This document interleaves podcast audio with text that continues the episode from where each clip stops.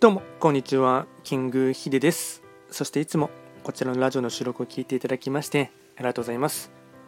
えっと、今回はですね、えっと SNS 関連のことでですね、フリートークをですね、ま直近のニュースなんかをですね、簡単にシェアしていきたいかなと思います。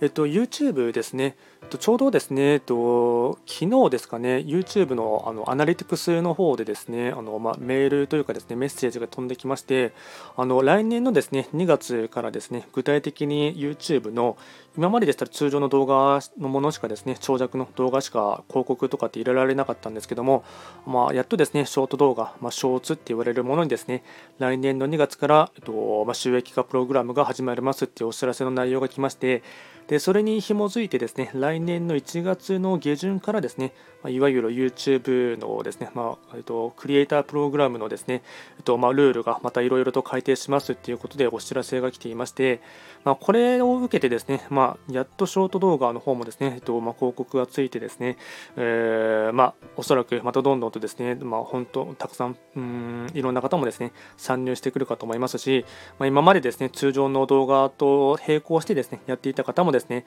まあ、多分どんどんとですねまた同じように力の入れ具合がですね増してくるかなと思いますしうん、まあ、参入差も増えてくるかなと思いますのでどんどんとまた活性化するんではないかなと思います。でこれでですね、まあ、個人的に思ったところはえっと、YouTube とですね、今、ショート動画で台頭しているのがですね、TikTok ですね。TikTok の方もですね、アメリカの方では、この広告のですね、収益化プログラムっていうのが始まっていてですね、まあ、アメリカで始まったことはですね、まあ、大体、えー、まあ、半年からですね、数年後ぐらいにはですね、日本でも導入されるっていう傾向がですね、今までの SNS ではですね、ありましたので、まあ、あの日本でもいずれはですね、多分2023年頃以内にはですね、TikTok の方でも、ま広告の収益化プログラムを始めるかなと思うんですが、ただ若干ですね、このですね、そのクリアするための条件が結構高くてですねフォロワーの数がですね10万人以上っていうところがありましたので、まあ、結構これはですね、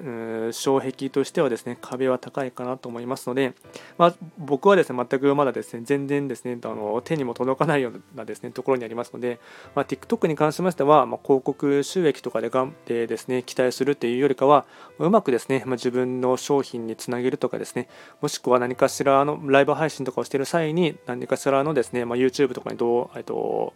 誘導するとかですねあとは何かギフトとかそういったものでですね他のもので、えっとま、うまく商品を売るとかですねそういったマネタイズの仕方をですねしていくっていうのが、ま、結局はスマートかなと思いますし、ま、そっちの方がですね利益率とかは高いかなと思っています。なのでやっぱりですねこういうふうにですね、えっと、土台の部分とかですね、あと提供してくれる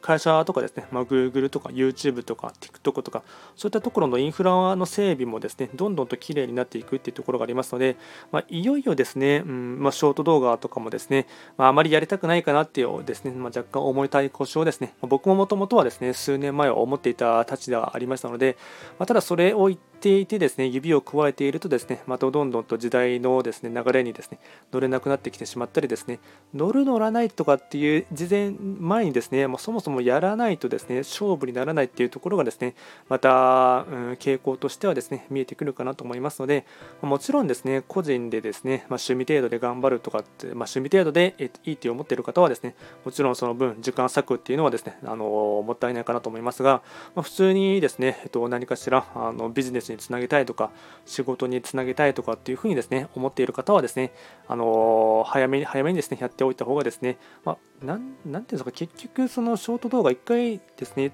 その作り方というかですね自分の中で型をですね身につけてしまえば長尺の動画を作るよりかは、まあ、個人的にはですね、と費用対効果としてはですね、高いかなとなとは思っていますので、そのあたりはですね、いろいろと時代の流れにはですね、逆らわずというか、波とかはですね、キャッチしながら生きていくっていうのがですね、大事かなと思っています。今回はですね、とまあ、直近のですね、ま YouTube から来たお知らせからですね、ショート動画に関して簡単にお話をシェアさせていただきました。